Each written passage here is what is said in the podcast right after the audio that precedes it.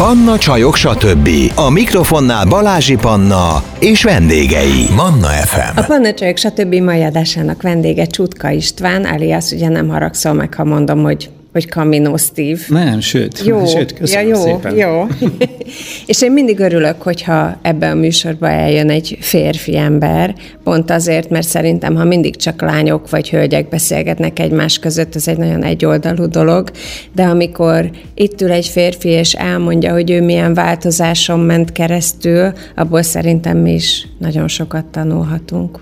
Úgyhogy tulajdonképpen ezért hívtunk el. Köszönöm szépen. Hát érdeklődő és izgatottan várom, hogy, hogy miről fogunk beszélgetni. Mert hogy a változás mindig jó dolog, egy csomóan félnek tőle. Hát azt nem tudom, hogy mindig jó dolog de ez viszont biztos, hogy, hogy az emberek félnek tőle. Mint ahogy a szabadságtól is. Az emberek mindig arról beszélnek, hogy, hogy például nekem is mondják, hogy milyen jó, hogy te így, így szabad vagy. De ezek szerintem az emberek nagy részében inkább csak vágy, ilyen vágy álom, és nem pedig cél mert hogyha igazán szabad szeretnél lenni, akkor ott azért komoly döntéseket kell hozni, aminek természetesen vannak árnyoldala is, uh-huh. és azonnantól kezdve egy felelősség, pláne hogyha család, el kell tartani, bizonyos dolgoknak meg kell felelni, mert ugye az attól függetlenül azért az ott van, meg a csekkeket ki kell fizetni, tehát ennek van azért egy másik oldala, de nagyon sokan nem merik megtenni ezt a lépést. Néha eszembe jut a, nem is tudom, hol olvastam ezt a példát, hogy például a, a kalitkában a madarak. Hogy amikor nem tudom hány év után egyszer csak úgy döntesz, hogy elengeded, és nem megy el. Mert megszokta, hogy ott a kaja, tud inni, biztonságban van, és valahogy ez így működik az embereknél is. Hát ez ugyanaz, mint maga a bátorság. Szerintem az is egy nagyon nagy felelősségteljes lépés, amikor valaki összeszedi a bátorságát és meglépi a dolgot. Hát e, így van. Ugye a bátorságnak szerintem van egy másik oldala is. Ugye szokták azt mondani, nem tudom, mondjuk egy katona, rendőr, tűzoltó, tehát ugye ott is, hogy milyen, milyen bátor.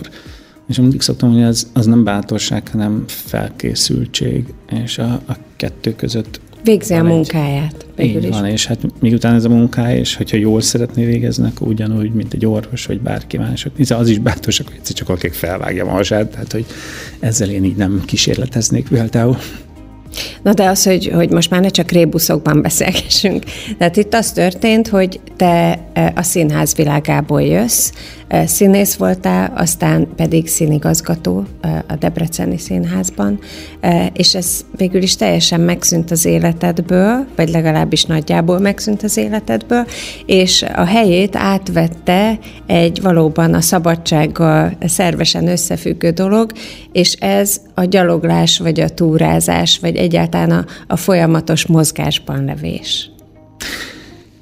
Hát maga, ha így visszafele megyünk, akkor a mozgásban levéstől indulunk. Mióta az eszemet tudom, a, a mozgás tölti ki az életemet és a sport. Nekem édesapám az atlétikai válogatottnak volt vezetőedzője, az eltén volt a testnevelés tanszéken, tanszékvezető docens. Tényleg mondhatom, hogy világ csúcs tartó nyakában nőttem fel, mint például Parragi Ferenc gerejhajítónk, és hát ez egyrészt adott egy nagyon nagy élmény nekem kisgyermekként is, hogy olyanokkal, szó szerint olyanokkal edzettem, akik, akik olimpikonok voltak, és, és volt egyfajta hogy egy olyan, olyan példaképek voltak előttem, ami, ami nekem, nekem tetszett, meg, meg mondtam magam mozgás után, hogy általános hogy névtánctagozat, és aztán, hogy mentem tovább artista képző, stb. 16 évesen lettem ugye profi táncos állami népegyüttes, Budapest táncegyüttes, és aztán jött a színművészeti.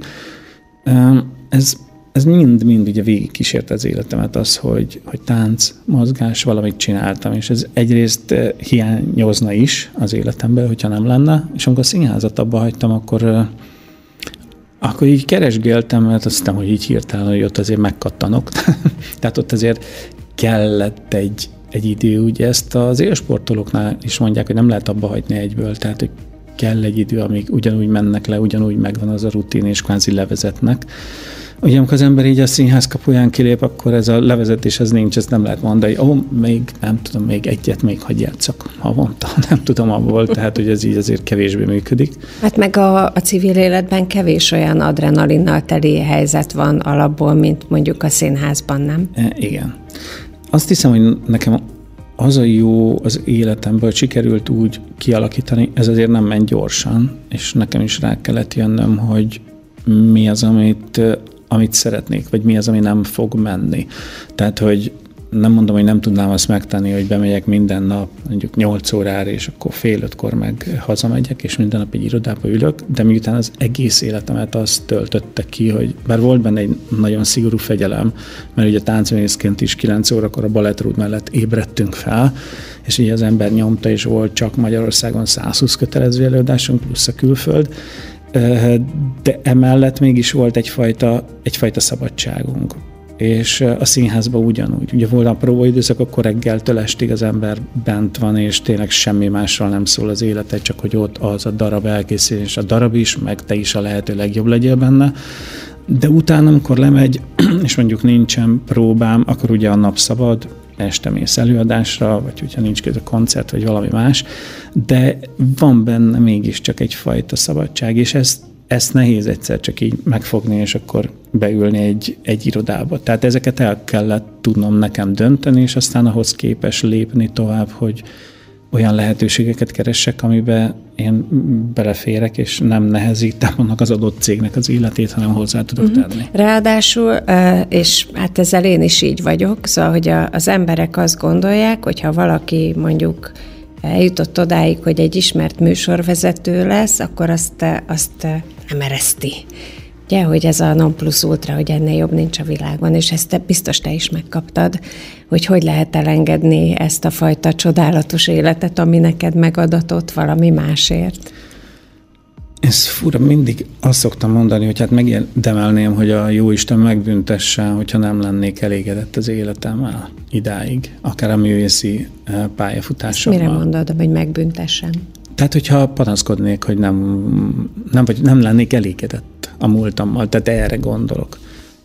És én tényleg, én a, én a színházi karrieremmel is én, én tényleg maradéktalanul elégedett vagyok. Uh-huh. Viszont volt egy pillanat az életemnek, amikor rá kellett arra jönnöm, hogy a színház, a, a színpad, a csillogás, siker, az totálisan eltakarja előlem a való életet. Tehát, hogy rengeteget jártam külföldön művészként, ami persze tök jó, főleg ugye az előző rendszerben, ahol igazán a kitörést a vasfüggönyön túra mi jelentette a sport, vagy a művészet. Ráadásul még fizettek érte, még ha nem is sokat, de, de akkor is. Hát meg egyáltalán ugye, az utazás lehetősége. Hát, hát persze, de ugye később, amikor már a, ugye a rendszerváltás megtörtént, utána is, amikor az ember ment és koncertek különböző országokban, és tényleg turnéztam Egyesült Államoktól kezdve Kairó Operaház és Izrael is sorolhatnám, ez mind-mind nagyon jó dolog. De mi történt? Ilyen szakértővé váltam a reptereknek, a hoteleknek, a koncerttermeknek, a színházaknak, és ha maradt időm, akkor meg tudtam nézni a kötelezően megnézendő műemlékeket, de ma egy nap alatt sokkal, sokkal többet látok, mint akkor mondjuk egy három hónapos turné alatt, és sokkal többet élek meg, sokkal több embert ismerek meg. Tehát ahova én, én járok, és tényleg Ugye van a, a Független Világutazók Fesztiválja, járatlan, járatlan utakon fesztivál, de én tényleg megpróbálok járatlan utakra menni. Tehát elmegyek egy országba, akkor nem a turista helyeket nézem meg, értem szerint mondjuk egy Jordániában nem fogom kihagyni Petrát. Petrát igen. És a, Volt még így, vagy nem igen, igen, és lehetne ugye, ugye sorolni a Vadirumtól kezdve Madabáig, és tényleg most nem akarok nekiállni ennek, de amikor az ember a vidéket járja, és a pici hatházból álló falvakat, és behívják, meg a beduinseig befogadja éjszakára, és átkereszteli, mert ugye az, az jó volt. Ugye én mindig a nap keltével indulok, tehát mindig, amikor világos lesz, akkor kelek, és ahogy fel kell a nap indulok, és ez így fordítva is, a nap nyugtáig megyek, és amikor sötét van, akkor meg alszom. Hát a természeti népek életét. E, igen, és, és nagyon nagy szerencsém volt, egy hatalmas nagy homokvihar volt éjszaka, és ezt így mert ezt így egyikünk se tudta, ő se, de minden esetre az, hogy ott marasztalt éjszakára, ez így tényleg szét darabokra szedte volna a sátram, az a homokvihar. És amikor hajnalban felkeltem, akkor kijött velem a, a három hatalmas nagy, de tényleg a stúdió három ilyen sátrat képzeljétek el, és mondta, hogy nézti a jövőben bármikor jössz el, mi mindig szívesen látunk, akár erről jössz, akár arra, mi mindig itt leszünk. És fönn egy gerincen voltak a sátrak, tehát tényleg elláttál a világ végéig mind a két irányba. És mondta, de miután befogadtalak a családomba, mostantól kezdve nem, neved nem Camino Steve, hanem Camino Yusuf. Úgyhogy most már, most már Yusuf lettem, de hogy, hogy ugye ez a fajta vendégszeretet, és azért is szoktam mondani, hogy szerintem sokkal-sokkal többet kellene tanulnunk egymás vallásairól, hogy megértsük egymást, és ne legyenek előítéleteink ilyennel kapcsolatban. Mindenki azt mondta, hogy a Szíriától átgyalogoltam Szaudarábiáig, és úristen, hogy nem vagyok normális, meg majd meg fognak ölni, és ehhez képest annyira vendégszerető emberekkel találkoztam, szinte minden egyes nap, hogy egy, egy óriási nagy változást hoz az ember életével, amikor bizonyos dolgokra másféle szemszögből tudsz rátekinteni. És ezáltal az ember azért tanul, ha tanulsz, akkor fejlődsz, és hát aztán a változás az ugye azt hiszem így következik be. Ugye mindannyian valamiféle skatujában vagyunk általában az életünkben, és akkor, amit az előbb visszacsatolva az, amit az előbb mondtam, hogy az emberek nem értik, hogy mondjuk, hogy lehet a színészi pályát, vagy akár a műsorvezetői pályát e, lecserélni, akár sok-sok mindenre. De én erre mindig azt mondom, hogy az élet sokkal színesebb és izgalmasabb, mint hogy csak egy dolgot csináljon az ember egész életében. Hogy te igazából úgy érzed, hogy így ezzel tudtál kiteljesedni, most, hogy már tudod, hogy miről beszélsz, és hogy megtaláltad-e magad az úton? Nem tudom, hogy megtaláltam-e magam az úton. Kicsit a, a Covid azért keresztbe rakott az én elképzeléseimnek is, mert ugye pont akkor jöttem haza, hogy már egy egész évet töltöttem az Egyesült Államok, végiggyalogoltam az Appalachian trail és ugyanabban az esztendőben még a Pacific Crest Trailnek is a Mojave sivatagon átvezető 1212 kilométerén. És amikor onnan hazajöttem, akkor egy csomó-csomó dolgot ott kint, miközben gyalogoltam, és esténként, amikor ültem egyedül a sátorba vagy a shelterbe, akkor így, amik eszembe jutottak, azt mind-mind írtam. De maga ugye a Covid millió-millió dolgot megállított, és én akkor nem szerettem volna egy ilyen, most azt mondom, hogy ilyen hagyományos, rutin szerű életbe visszalépni, de ugye ott kénytelen, kénytelen voltam, és ez végül is ez megmaradt.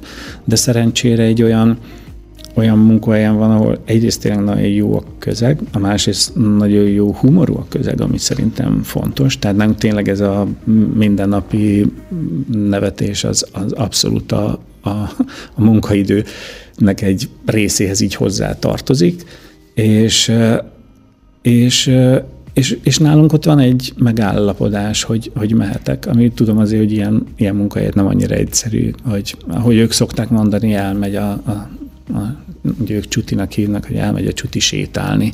Tehát ők ezt így szokták mondani, hogy elmegy sétálni. sétálni igen. Hát te gyalogolsz, nem sétálsz, nem? Persze, de ők ezt így mondják. Ja, Tehát átsétálsz, tudod, ez Amerikában.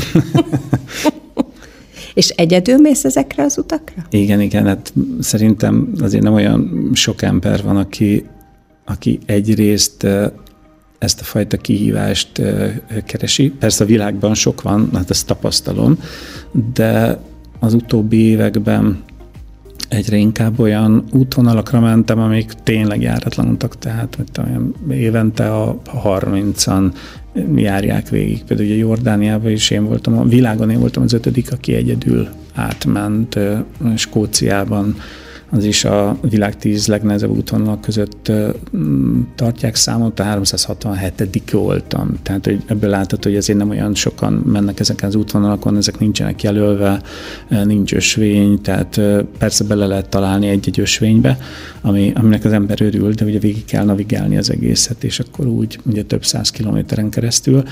Én ezeket szeretem, hogy, hogy nincs sehol senki. Tehát amikor így leülök egy ilyen hegytetőn, és hogy elfáradok, mert egy végem van, meg kész vagyok, mint a tök főzelék, és így visszanézek, és így elterül alattam, akkor, akkor vagy van, mintha hogy ez az egész az enyém lenne. Uh-huh. Aztán persze van olyan, például Skóciában, hogy megtudtam, hogy nem az enyém, hanem a dubai sejké, ott az egész hegyvonulat, és mondtam, hogy de jó neki, de, igen, de, de viszont meg, meg gyönyörű.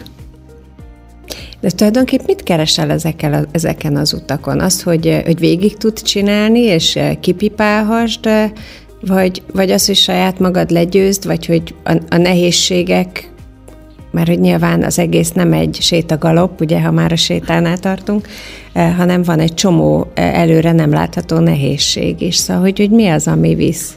Többrétű, és ebbe ez a fajta változás, amit az elején említettél, ez így maximálisan benne van. Az elején ugye az a fajta, nem tudom, talán teljesítménykényszernek nevezzem, ami így belém nevelődött, az általánistól kezdve, hogy a lehető legjobbnak kell lenni, és a legjobb formádat kell hozni minden este, és értem szerint teljesíteni kell, mert hogyha nem vagy jó aznap este, lehet, hogy akkor a következő nap már nincsen szereped, meg nincsen következő felkérésed, és ugye ez azért beépül az ember életébe. Ebből nem olyan egyszerű azért, azért kijönni, tehát ezt a elit tudatot picit így, így, így félretenni és lelassulni.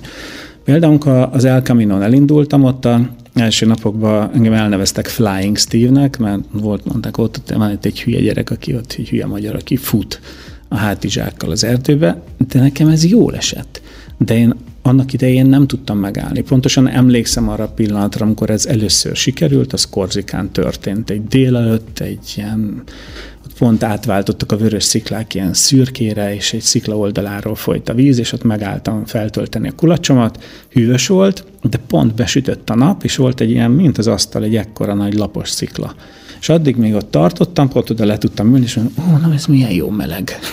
és akkor lefeküdtem, és ott elaludtam. Addig ilyen nem volt.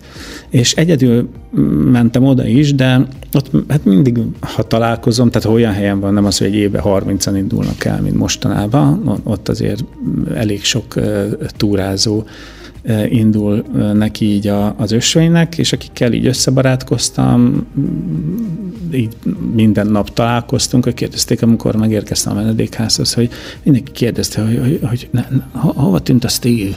És azt hitték, hogy valahol megelőztem őket, mindig én indultam utolsónak, de mindig én érkeztem elsőnek. És akkor mondtam, hogy nem meg, megálltam, és, és aludtam egyet, és ez ilyen nekem is nagyon fura volt. Tehát régebben ez nem ment, nem tudtam megállni, ha elindultam, akkor addig mentem, míg oda nem értem B-be. Ez ma már, ma már nem így van. De a másik pedig, hogy azt hiszem, ez az egész, ez az átalakulás, ez, ez inkább onnan jött, hogy én végigmálóztam az életemet tulajdonképpen még, ugye én korengedélyen mentem suliba, tehát hat éves korom előtt, de onnantól kezdve ugye a névtánc tagozaton tényleg ez a nagyon szigorú menetrend és követelményeknek megfelelés alapján éltem az életemet. Rengeteget játszottam művészként is. És rájöttem ez, amit mondtam, hogy, hogy nem éltem. Tehát mindig csak dolgoztam, dolgoztam, dolgoztam, de minek? Tehát most oké, okay, lehetsz igazgató, lehetsz jó igazgató, és lehet, hogy jó szívvel emlékeznek rád, és? Tehát, hogy igazán ez így a te életedhez, az persze ez egy jó dolog, hogy nem tudom, valaki megköszöni, fordul elő ilyen is, de, de ez a, ebbe bele lehet, tehát én rájöttem, az egészet abba, azért hagytam abban, mert rájöttem, ebbe bele lehet halni. Tehát ennek nincs értelme, hogy olyan emberekkel vitatkozzál, akik tényleg az egészhez nem értenek, uh-huh. de azért, mert még olyan döntési helyzetben vannak, ezért beleszólnak, hogy mit mutathatsz be, és mi, miért, és mit nem. Tehát, hogy ez így, én mondtam, hogy ennek, nem szeretnék ebben, ebben részt venni. De, de akkor, amikor jött az első út az életembe, ugye nekem Erős Zsoltival volt, és a Kilimanjaro, mindjárt, de elég, elég magas volt a léc. Nem csak az, hogy mellette kezdhettem meg a hegyek közötti első lépéseimet, azért mindig is hálás leszek neki, és az ember ugye rengeteget tudott tanulni. De a, a másik, hogy, hogy felfedeztem olyan dolgokat, ami én ezeket miért, miért, nem, miért nem csináltam eddig? Tehát, hogy ennek így mi értelme, hogy keresel, keresel, jaj, de jó, és? Tehát az élet nem erről szól. És azt hiszem a legnagyobb baj a legtöbb embernél, hogy elfelejtenek az emberek élni. És nálam a változás igazán az lett, hogy azt mondtam, hogy nem vagyok hajlandó tovább úgy élni az életem. Van, aki ma se érti, nem egy cégnél dolgoztam jellemzően, inkább külföldi cégeknél, és persze vannak tulajdonosok, akik, akik csak azt látják, hogy nem tudom én mekkora az, az ő bevétele, de ez engem nem érdekel. Tehát, hogy nem bírják megérteni, hogy nem tudnak pénzzel motiválni. Nem vagyok hülye persze, nekem is ki kell fizetni a számlákat, az inflációt én ugyanúgy megérzem, amikor el szeretnék menni ott is, vagy kell venni egy új túracipőt, akkor meg aztán végképp, de pláne amikor mondtam, egy év alatt ugye egy ösvényen hetet elhasználok, de de mégse az motivál. Én azt egy eszköznek tekintem, tehát értem szerint meg kell érte dolgozzak, hogy utána meg tudjam engedni magamnak azt, hogy, hogy éljek és élvezzem azokat a dolgokat. Tehát a tempón és a fókuszon változtattam, és ebből egyszerűen nem vagyok hajlandó engedni. Tehát, hogy itt van az, amit az elején mondtam, hogy oké, okay, hogy szeretnél szabad lenni, de ott áldozatot is kell hozni, és felelősséget is kell vállalni magadért, mert ott, ott van, hogy akkor belemész, jó, akkor, akkor ez azt jelenti, hogy nem napi 8 órát dolgozom, hanem van, hogy 12-t, lehet, hogy hétvégén és ünnepnap, és este későn, és még este 8-kor vagy 9-kor tartasz egy webinárt, és például most is karácsonykor átgyalogoltam Gran Canarián így oda-vissza, mint kiderült, azt még nem is csináltam még senki, de ez véletlenül, tehát ez nem volt így cél, csak hamarabb átértem, és ezért pont annyi időm maradt, hogy akkor, akkor vissza is gyalogolom. Végül is gyalogolni jöttem, és akkor kiderült, és kaptam egy olyan oklevelet, amit még nem is állítottak addig ki senkinek, úgyhogy ez egy ilyen plusz öröm volt. De, de egyszerűen ezeket a pillanatokat, amit ott átéltek, és leülök, és nézem, és az új kultúrák, azok az emberek, akiket megismerek. Tehát például a, a Covid alatt volt, amikor itthon az országos kék kört körbe gyalogoltam, ugye ez a három kék túra, az országos kék túra, a Rockenbarpál, Dél-Dunántúli kék túra és az Alföldi kék túrának az összessége.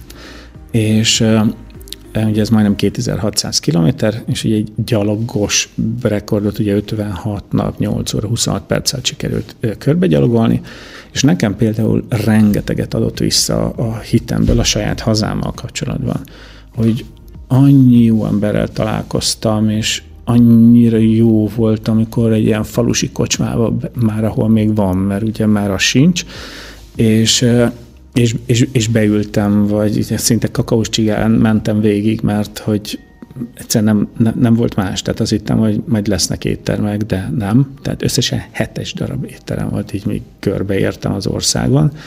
Ugye boltok van, hogy hajnalban nyitva van, és meg már 9 órakor bezár, vagy 10-kor, ez nem biztos, hogy te addig odaérsz. És volt olyan, hogy így nyitva volt még a közértés, egy ilyen idős néni volt az eladó, és bementem, és megláttam, hogy egy, tehát semmi, tehát morzsa sincsen, tehát az péksütemény, se kenyér, semmi.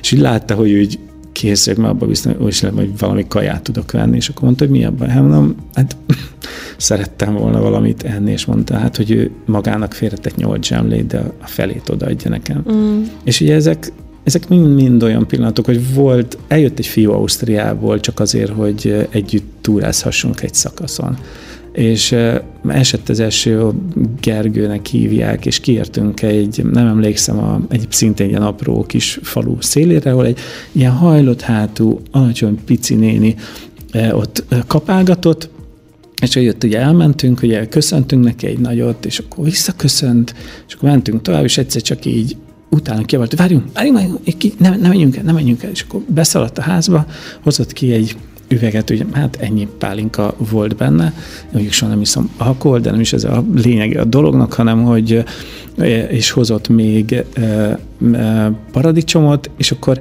mondta, hogy hát ő csak meg akarja köszönni, mert hogy itt annyian mennek el, de soha senki nem köszön.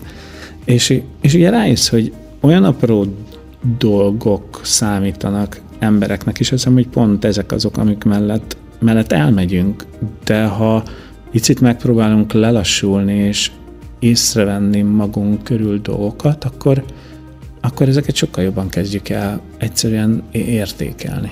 És meg, meg rájövünk arra, hogy aha, azt nem lenne baj valakinek megmondani, hogy bocs, vagy köszönöm, vagy szeretlek, mert aztán lehet, hogy holnap meg már nem mondhatjuk. Hmm.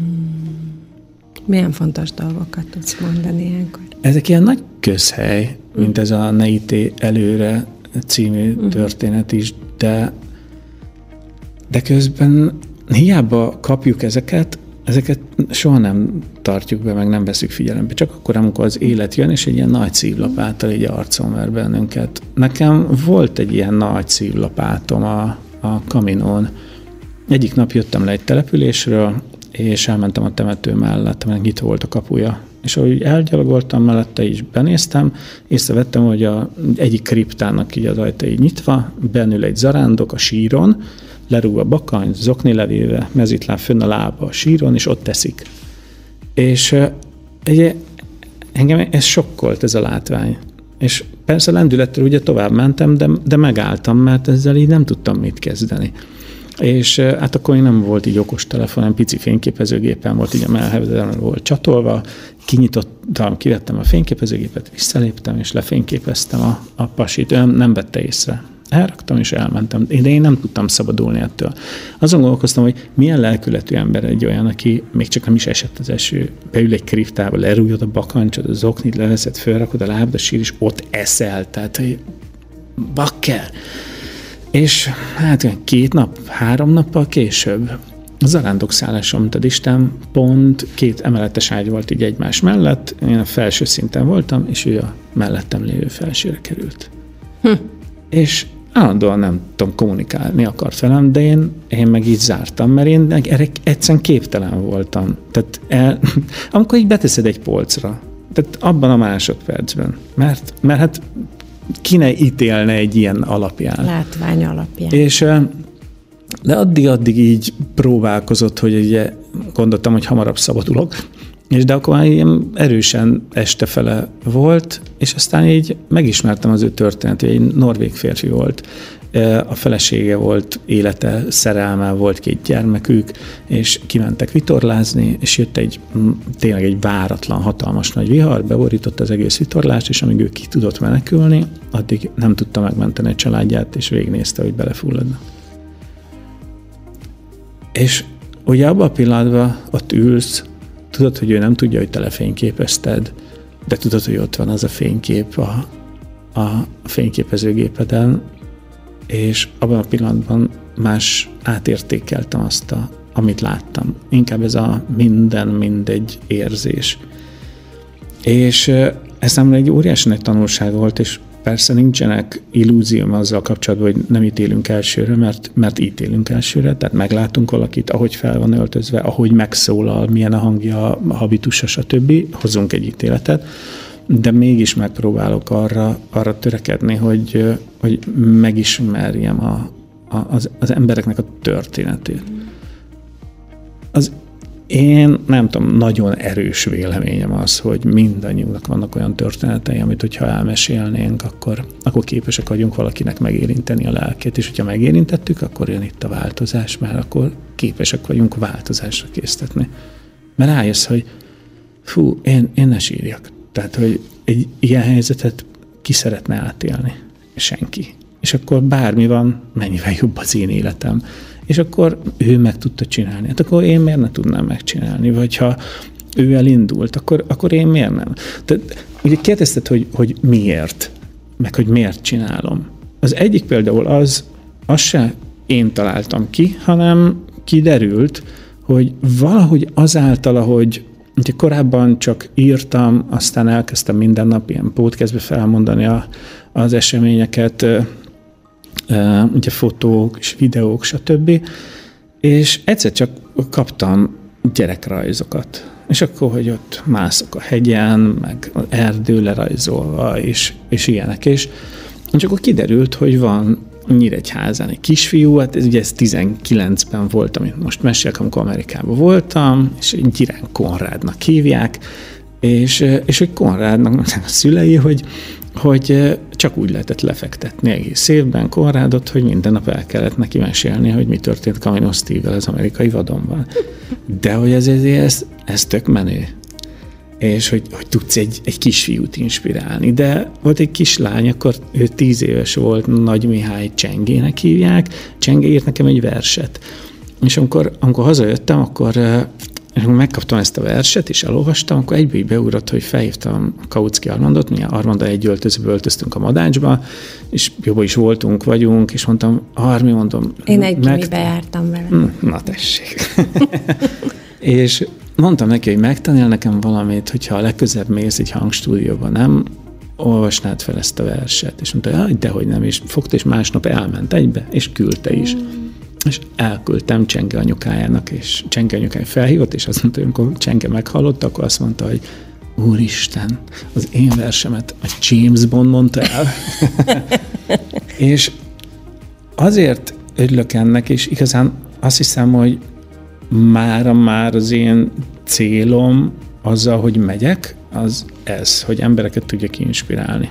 Uh-huh. És meg tudom mutatni, hogy lehet, tehát, hogy idősebbként is lehet, mert ugye sajnos én sem fiatalodom, és persze másféleképpen működik a, a, a testünk, de hogy pont azáltal, hogy az egész életemet a mozgást töltötte ki az ember, tök jól érzi azokat a változásokat, és mi az, amire jobban kell figyelni, hogy mennyivel nehezebb már egy kondíciót megtartani, mm. mint, mint régebben, és, és sorolhatnám ezeket a dolgokat. És kvázi egyrészt edukálni az embereket, nagyon sokan írnak, és segítek nekik felszerelésbe, vagy, vagy bármibe, hogy ki tudják választani, és nem milliókat költsenek el feleslegesen.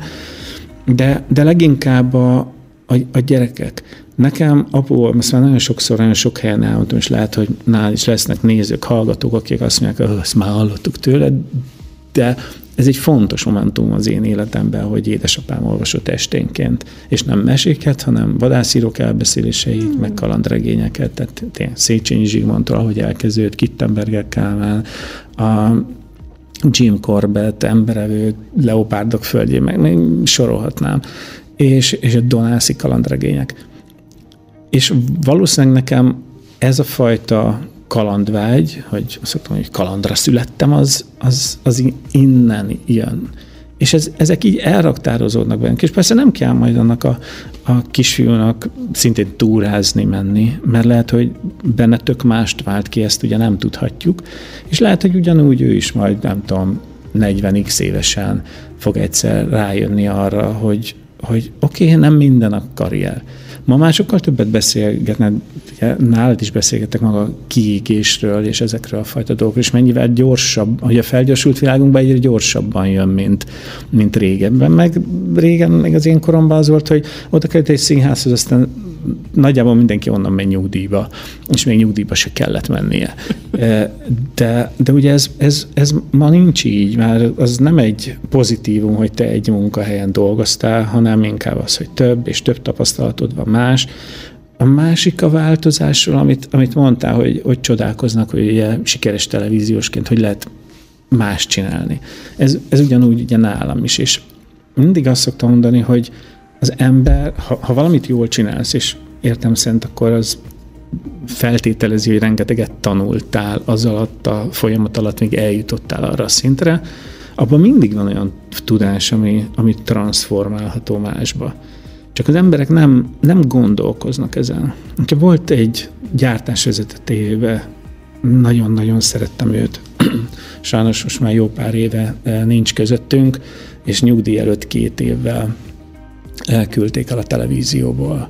És már egy éve volt munkanélkül, amikor így, így, így felhívott, hogy én így de nem is tudom, hogy hogy jött benne, hogy én segítsek neki.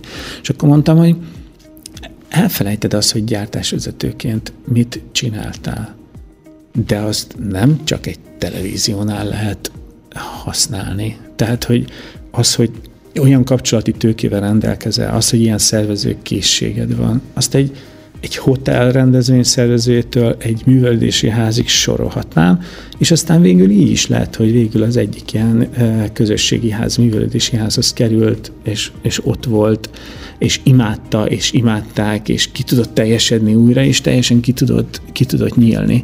És ez, ez tök jó, amikor az ember rájön, de mindenkinek erre kellene kicsit, kicsit fókuszálni. Hogy magát kivegye a skatujából. Igen, uh-huh. igen. Uh-huh.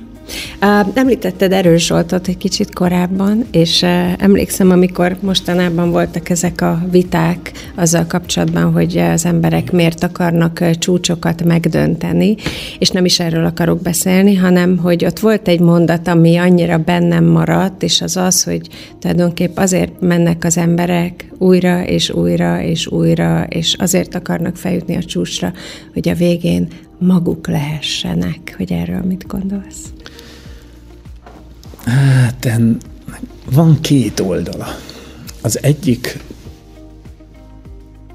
és akkor hívjuk őket hegymászónak, mm. aki, aki valóban azért megy, hogy, hogy azt a, azt a hegyet, nem tudom, ők szerintem Ugye én nem, én nem vagyok hegymászó, ugye 5895 méteren voltam, és persze ott már 50% az oxigén szint, és elég sok mindent az ember megtapasztal, de hát azért az nagyon messze van a, a 8000-eseknek a, a, a világától.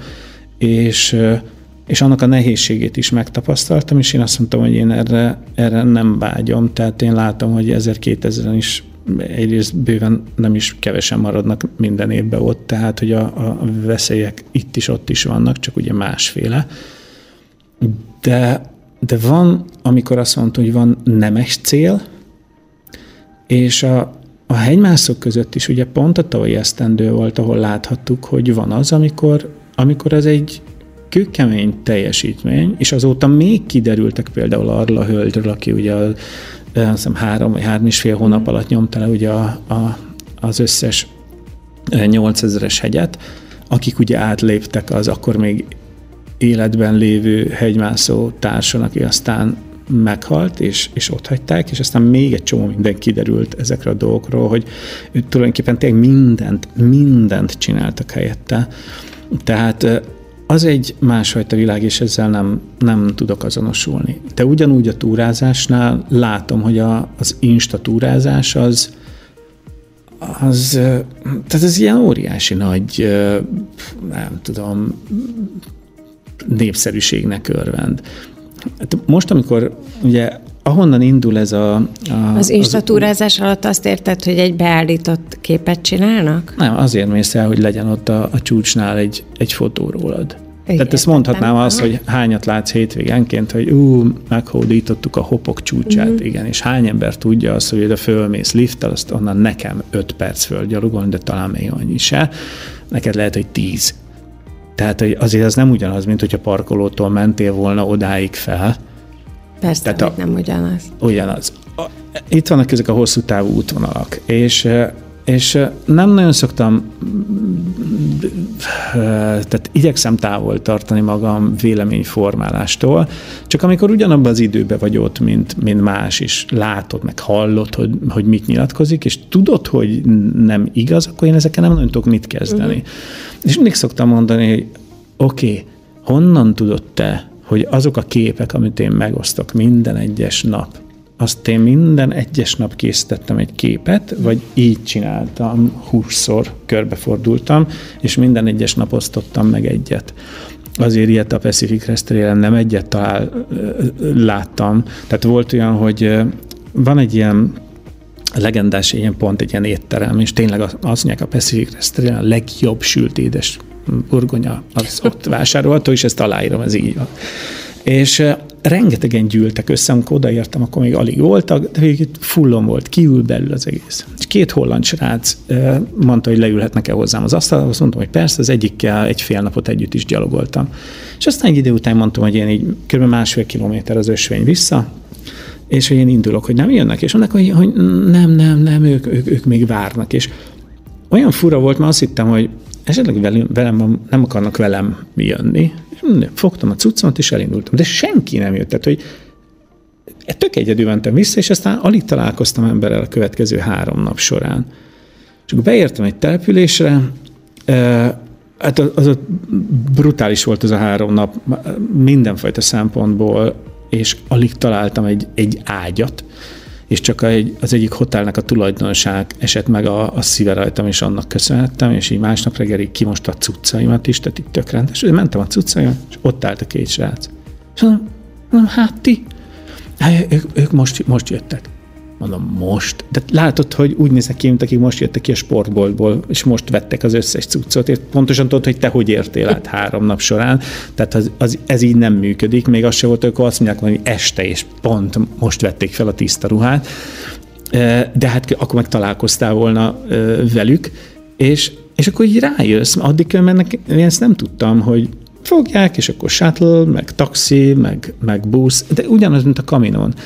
Ugye én már ezeket el tudom engedni, mert megtanultam azt, hogy mindenki úgy járja az útját, ahogy akarja, és ez mindenkinek a saját útja, meg a saját lelkiismerete, és, és ezzel nem kell foglalkozni. Hát itt is, amikor kék túrán mentem, amikor autóval jön be az, autóval jön be az ösvényre pecsételni, és mit tudom, öt füzetet pecsétel, vagy, vagy soha nem felejtem, amikor egy ilyen esőbeállóba pont pihentem, és egy ilyen ezerre jött egy Suzuki Vitara, és akkor nyomott egy nagy féket, ott porzott, kiugrott kerékpáros cuccba, becsételt kettőt, és akkor mondta, hogy, hogy hát ő, ő tartja a kerékpáros rekordot a kék túrá, és mondom, hogy hát mondom, végülis így könnyű, tehát ha ben van az ami kerékpár, és nem ülsz rajta, akkor úgy, úgy lehet. De hogy én, én ezeket nem értem. Tehát van, igen, amiben fontos volt nekem a teljesítmény, tehát tényleg az, hogy, hogy szerettem volna gyorsabban végigmenni akkor, amikor a, a kék körön elindultam.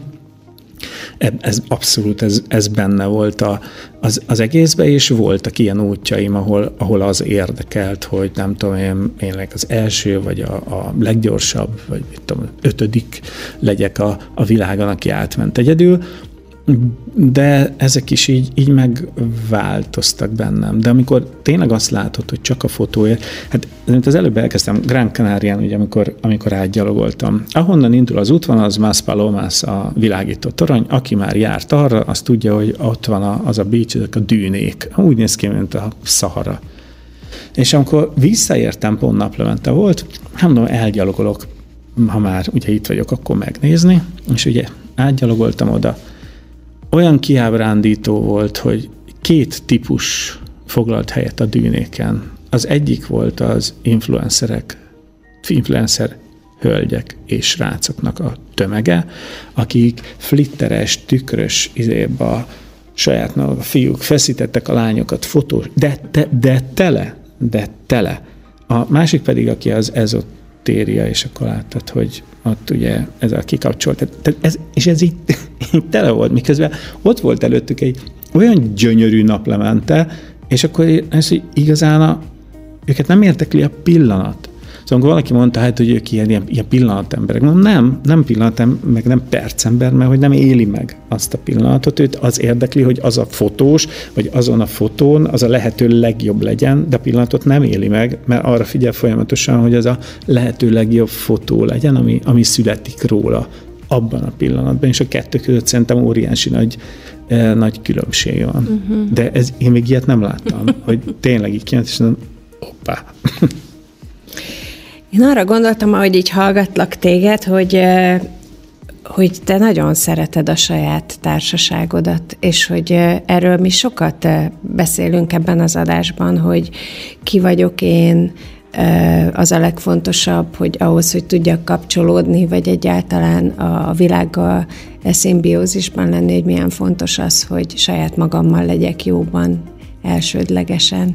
És azért ez úgy hangzik nekem, hogy ez neked sikerült. Hát azért van mind melózni, azt hiszem, saját magammal kapcsolatban, de egy biztos, a hosszú távú túrázással kapcsolatban mindig azt szoktam mondani, hogy az, ha elindulsz, vagy szeretnél elindulni egy ilyen hosszú távú túraútvonal, akkor fontos, hogy jobban legyél magad, mert elég sokat fog, sok időt fogsz tölteni a saját magad társaságában, és fogsz magaddal beszélgetni. Tehát ebből a szempontból ez... Nem sikerül mindenkinek, gondolom. Hát nem, és nem is véletlen az, hogy hogy átlagban 25 százalék az, aki ezeket az útvonalakat teljesíti. Uh-huh. És, és ugye itt egy csomó persze fontos a fizikai felkészültség is, de a mentális még inkább. És ugye ez összekapcsolódik, tehát hogyha te fizikailag felkészült vagy, akkor mentálisan is erősebb vagy. Mert abban a pillanatban elkezd fájni valami, akkor az mentálisan is húz le Ráadásul, hogyha tudod, hogy azért kezd el fájni, mert nem tettél bele annyit a kosárba, amiből ki is tudsz venni, akkor ugye ez még inkább erősíti a dolgot, és akkor könnyen elér az ember oda, hogy na jó, ez, ebből így elég volt, vagy az, hogy ezt nem, nem is ezt keresem. Persze ez, így, ez is mindig változik, hogy ez tényleg nem ezt keresed, és azért hagyod abba, mert, mert rájössz, hogy ez, ez nem a tiéd. Nekem van otthon a, a, a, van egy ilyen kis könyvtár dolgozó szobám, és annak az ajtajára mindenébe kiteszek egy flipchart papírt, amire felírom, a, mindig leszedem január 1 és újraírom. És vannak olyan céljaim, amik nem kerülnek át a következő évire. És nem azért, mert teljesítettem, hanem mert rájövök időközben, hogy va, va, ez elmúlt. És nem, nem az, hogy ott közben feladom, hanem már ezt vagy túlhaladtam, vagy, vagy más van, amit, amit előbbre soroltam. És van olyan, ami hosszú-hosszú évek óta, de ott van, ott van rajta. Ugyanúgy, mint nekem a legelső gyermekkori álmom volt a Kilimanjaro, és a Kilimanjaro hava, meg egy hamisítatlan afrikai safari, és és álmomban nem gondoltam, hogy egy szót el fogok jutni, és hogy amikor Zsoltot megismertem, az pont akkor televízió dolgoztam, és készítettem el egy interjút, és utána beszélgettünk a folyosón, és ez tényleg úgy történt, hogy mondtam, hogy nem, az interjú közben nem beszéltünk a Kiliről, és de utána mondtam neki, hogy annyira irigyellek, hogy jártál a Kilin, és azt mondja, most megyek meg én. Szóval, ó, na vigyél már magaddal. És mondom, pont van egy hely. Ma, jövök. Jó, mi lesz a munkád? Felmondok. és, és, ez, és ez tényleg így volt. Na de, na de gondolj vele, tehát az, hogy ma hányszorosába kerül oda eljutni, az egy dolog. Az, hogy a Zsoltal már nem mehetnék el. Az szomorú is, de hogy ez számomra ez egy óriási nagy élmény, biztonságérzet. Az, hogy, az hogy, hogy tudod, hogy egy olyan embernek teszed a kezébe az életedet, akiben maximálisan megbízol, és ő készít fel erre, és, és megismerheted, és ó, tehát mindenfajta szempontból egy, egy ember elvesztése az, az nagyon nagy kár, de ő, aki remekül tudott mesélni, és, és előadni, és a fotóink keresztül nagyon jól tudott megfogni pillanatokat, és úgy megmutatni a hegyeket másoknak, és motiválni embereket, inspirálni embereket.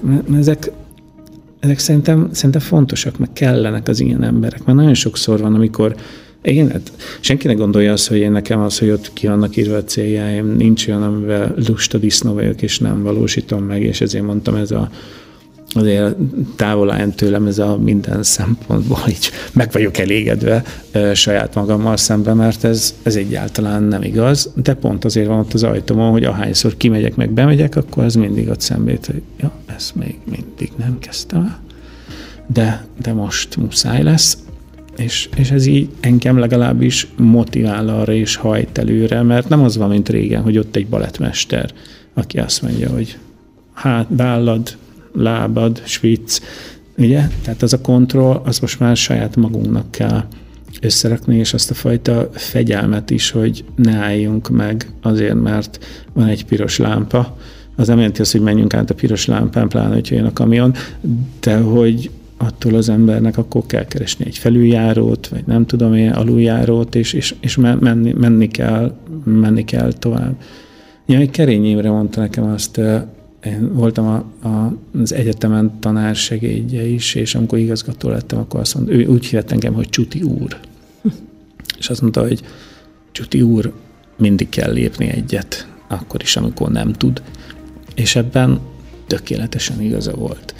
És amikor, amikor így túrázom, és nehéz helyzetbe kerül az ember, akkor is ez, ez mindig eszembe jut, mert van olyan, volt olyan, hogy hóviharba úgy eltévedtem, hogy fogalmam nem volt, hogy hol vagyok. Tehát, hogy pillanatok alatt temette be a nyomom, tehát tényleg, mint a vadon szavában, amikor, amikor az ember elveszítése, de akkor voltam, ugye pont az Epele Csentrélen, ahol ilyen fehér sáva jelzés, na most szerinted a hóviharba aztán abból gondolhatod, hogy mennyit lehet látni, és akkor ugye a, a, a pánik az mindenki jön, tehát hogy ezt így ne gondoljuk azt, hogy olyan, olyan ember van, aki nincs. Itt az nagyon fontos, hogy egyrészt a felkészültség, és ugye ezért szoktam mondani, hogy nem lehet mindenre felkészülni, de ha lehető legjobban felkészülsz, akkor adsz esélyt arra, hogy tudjál improvizálni. Mert van egyfajta tudás kincsed, amiből tudsz meríteni. Tehát tavaly előtt volt egy elég necces pillanatom Skóciába, egy a, bevezetett a, a trek egy lábba, és egyszer csak elsüllyedtem. Körülbelül 10-15 méterre lehettem a száraz résztől, és rajta a hátizsák, és így, és éreztem, hogy hát annyira ugye megfogta a hínár, nem tudom, a lábamat, tehát éreztem, hogy hiába volt rajtam de most megnyomom, maximum azt fogják tudni, mire megtalálnak, hogy hol süllyedtem el. És fogalmam nem volt, hogy, hogy, hogy mit csináljak ebből, ebből hogy kell kijönni. De valahogy beugrott az, hogy amikor mentem Grönlandra, akkor nagyon sokat ö, ö, gyakoroltam azt például, hogy mint én beszakadt vagy jég, vagy ilyesmi, hogy abból hogy kell, hogy kell kijönni, és végül is úgy jöttem ki. Ami persze nem lehetett tudni, hogy, hogy sikerülni fog, de, de valamihez mégis tudtam nyúlni, és, és hát a jó Istennek ö, működött. De, de ezek, ezek kellenek, hogy az ember ugye, ugye felkészült legyen. És ugye itt jön vissza ugye a mentális része is, hogy azért amikor magabiztos, ha felkészült vagy, akkor magabiztos, hogy fizikailag jó kondiba vagy, akkor is mert tudod, hogy megy. Mm. És nem kevesebbet szenvedsz, mert, mert bírod fizikailag. Aztán úgy is történik mindig valami. Hát ez így van. De én sokat tanultam ebből a mai beszélgetésből. Nagyon köszönöm, hogy eljöttél. Csutka István, Kamino Steve. Nagyon szépen köszönöm, És hogy még, lehettem. még, még nagyon sok kalandot, meg jó érzést az úton. Köszönöm mindenkinek. Ez volt a Panna Csajok stb.